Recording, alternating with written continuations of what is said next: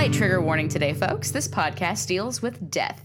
Hello, I'm Kay Dreyer. And I'm Greg Spencer, always happy to talk about food regardless of the context. And we are Cool with a K, the fun and factual podcast. And today we are dealing with funeral foods. And grief foods. Anything that you want to eat during a hard time in your life. Absolutely. So, eating at the time of someone's death is a near universal human activity. Although many cultures respect a fasting time immediately after a person's death. And it might seem counter counterintuitive because one very common side effect reported with grief and loss is a loss of appetite. And we will get into some science behind that in just a bit. But first, grief food. What exactly is that? Well, the name sort of explains it. Grief food describes a vast variety of dishes that are served, prepared, and offered to loved ones, family, or friends of the recently deceased. They can range from deeply religious items served with religious or symbolic significance to hearty, easy to heat and serve dishes merely offered to the family to make the days and weeks following a little bit easier on them.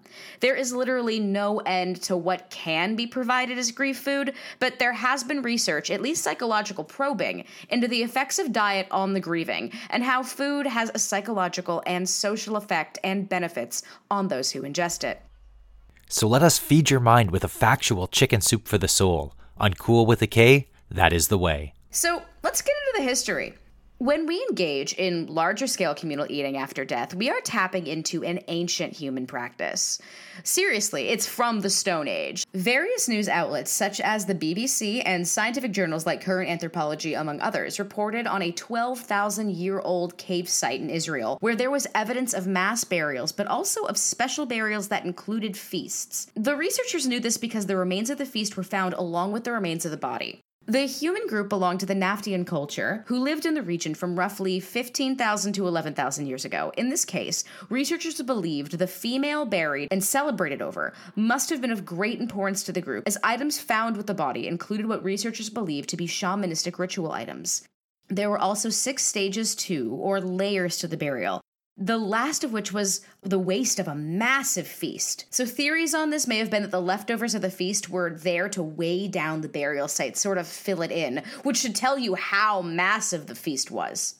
The tribe, considered unique for the time, as many other peoples in the area were unsettled bands of hunters and gatherers, the, the group appeared to be at least somewhat more settled. So, you might be wondering, what were they eating? It was a massive amount of food by any standards, including today. Things that were found in the burial site that were food items were fish, mountain gazelles, red foxes, pine martens, snakes, hares, roasted tortoises that appeared to be about 44 pounds of meat just from the tortoises one article said that there it must have taken months to collect that much food. And at first I wondered how could they keep it fresh, and then I realized they were probably catching things live, keeping them alive in advance just to slaughter them prior when the feast time arrived. But perhaps we have no real way of knowing. Regardless of how exactly or where exactly the practice originated from, it's really hard to tell. But it seems to have tapped into some shared collective human consciousness. Almost every culture and every society has some type of funeral practice that involves food, fasting, breaking the fast, or communally eating. Quick side note grief stinks. It's a hollowness, an emptiness. But on the other side is a flood of emotions, and sometimes getting started in the morning is the hardest thing. So bring breakfast or a late morning breakfast to someone that needs some help. It's a great way to be supportive and also get your grieving friend up and start their day. But breakfast food is different globally. A quick primer on that petit déjeuner. In Japan, a very common breakfast food is natto on rice, which is a fermented soybean, so much so that people will eat it even if they don't like it because they know it's healthy for them. In India, you can have appam for breakfast, which is a nice uh, rice flour pancake, very spicy or savory. You can go either direction with that. In Turkey, something I just heard about from uh, doing research for this podcast was the tarhana, which is a thick soup, a yogurt based soup made with cracked wheat and vegetables. If you want to go to Morocco, a nice tagine would do well for breakfast. It's a slow cooked lamb stew. In Cuba, you can have tostada, which is this very buttery baked bread that you can dip in coffee. In Spain, if I was there right now, I'd be having churros and chocolate for breakfast. Let's be honest. Are you a fan of churros? Okay.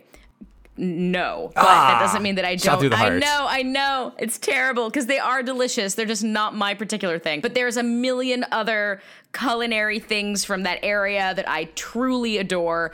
Uh, I love flan. I love tres leches.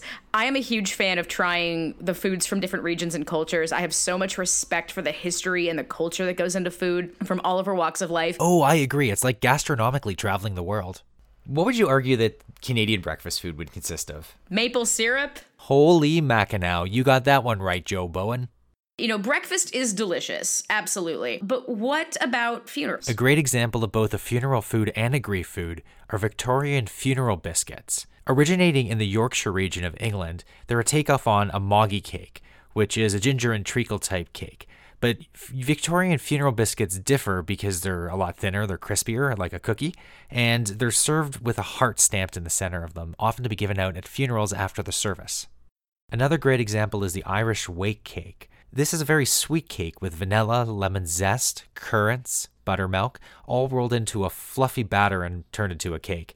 It has Celtic origins and it's meant to be served at an Irish wake when people stand around keeping watch over the deceased until they can be buried. Irish wake cake is versatile and can be served for dinner, for brunch, or for breakfast. what we eat around the world for breakfast does change wildly, and it's no different with funerals because what we eat around the world for funerals uh, varies greatly. Take it away, Kay. If you're in the North American South, fried chicken and macaroni and cheese might be brought to your house. Lasagna is also very popular in communities, as well as a variety of casseroles in the American Midwest. In New Orleans, jambalaya is very popular, and in Utah, Idaho, and nearby Mormon communities, funeral potatoes, which look absolutely delicious, are a classic staple. Amish communities are reported to bake a sweet raisin fi- filled funeral pie because it is easily accessible ingredients and they taste delicious and they're very shelf stable. In Sweden, sometimes only a drink is served to the mourning family, often a traditional beverage called glögg, which appears to be a spiced wine with bourbon or rum, oranges, and warming spices. Jewish traditions are quite fascinating and unique,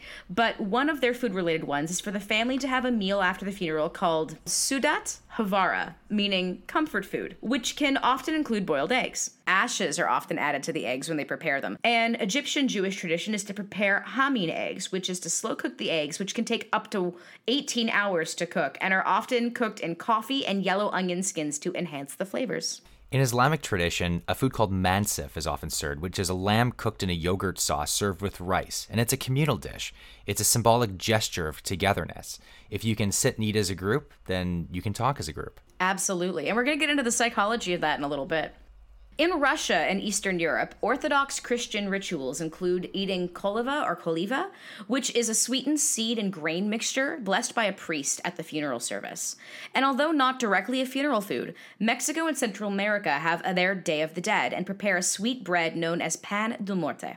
In Korea, a spicy beef stew and kimchi soups are often prepared as a traditional funeral food, as well as the practice of putting three spoonfuls of rice into the mouth of the deceased. In Estonia and parts of Eastern Europe, mourners are given pastries and cabbage rolls stuffed with rice and meat at funeral receptions. The idea of pouring some whiskey out for your deceased friends, or as Tupac said, pouring one out for the homies, is a practice that originates from ancient Egypt and is over 3,000 years old. Oh man, really? That's sweet.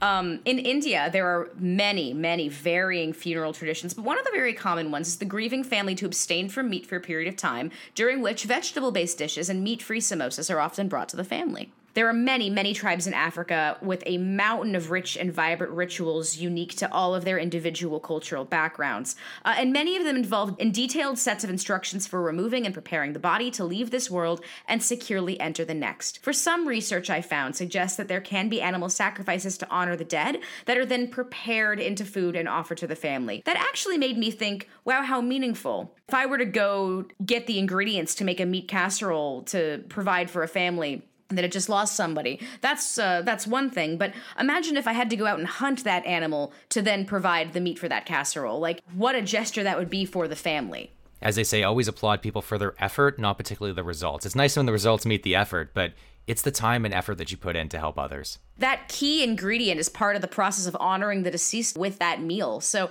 I thought it actually added a really interesting layer to the funeral ritual. Very much so. We have a bit more for you still on why we eat around funerals, but first, we have a short song break.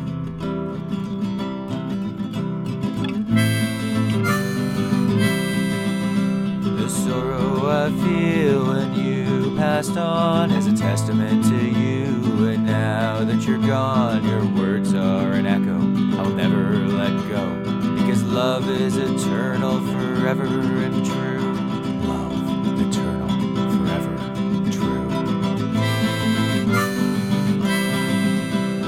Tried not to think and I tried not to drink and air pulled from my chest. Love ignored and repressed the letter addressed as I was leaving the nest. And you knew that it's true how much I love you.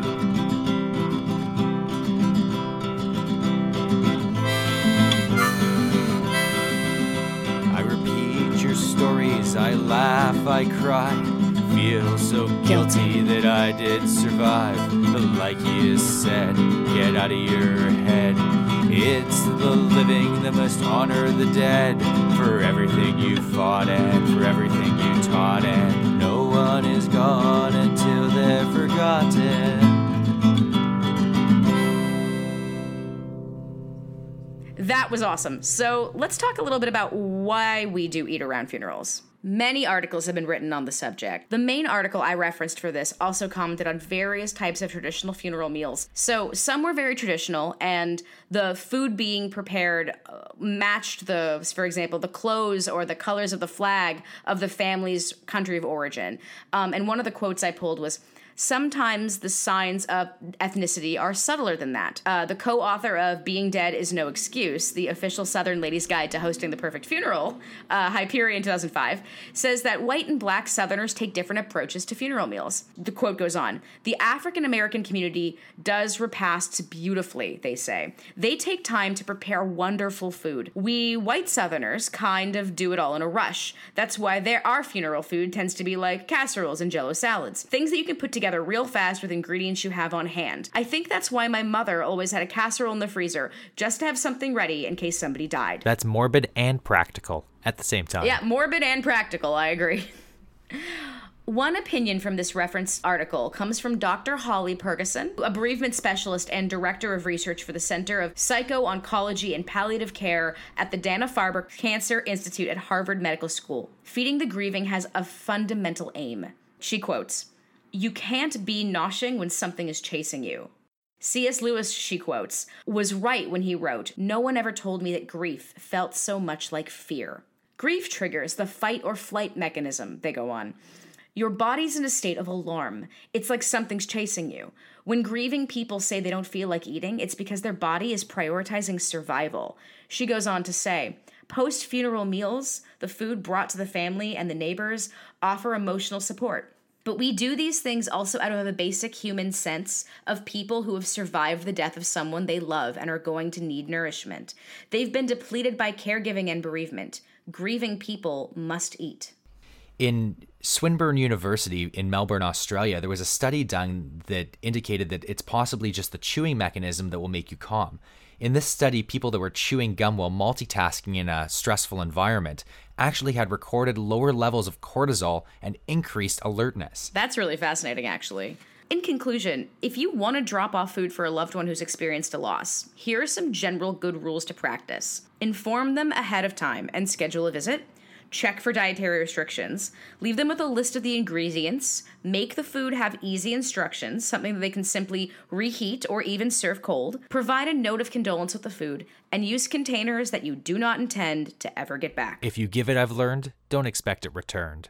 Another general favorite is to provide groceries or simple grocery staples. And that's about all we have for funeral foods. I will end by having one charming anecdote. Uh, when I posted on social media about a, a recent death in my family, uh, a chef that I worked with over a decade ago wrote me on Facebook and said, Let me cook for you. There is something essential in feeding people during times of crisis. It's my go to thought whenever I see anybody who's in any kind of discomfort. There is something life affirming about eating. It's something the dead don't get to do anymore, and it's a reminder that we're alive. So you do you and live your best life. And remember, no matter how hot it is, don't forget to stay cool.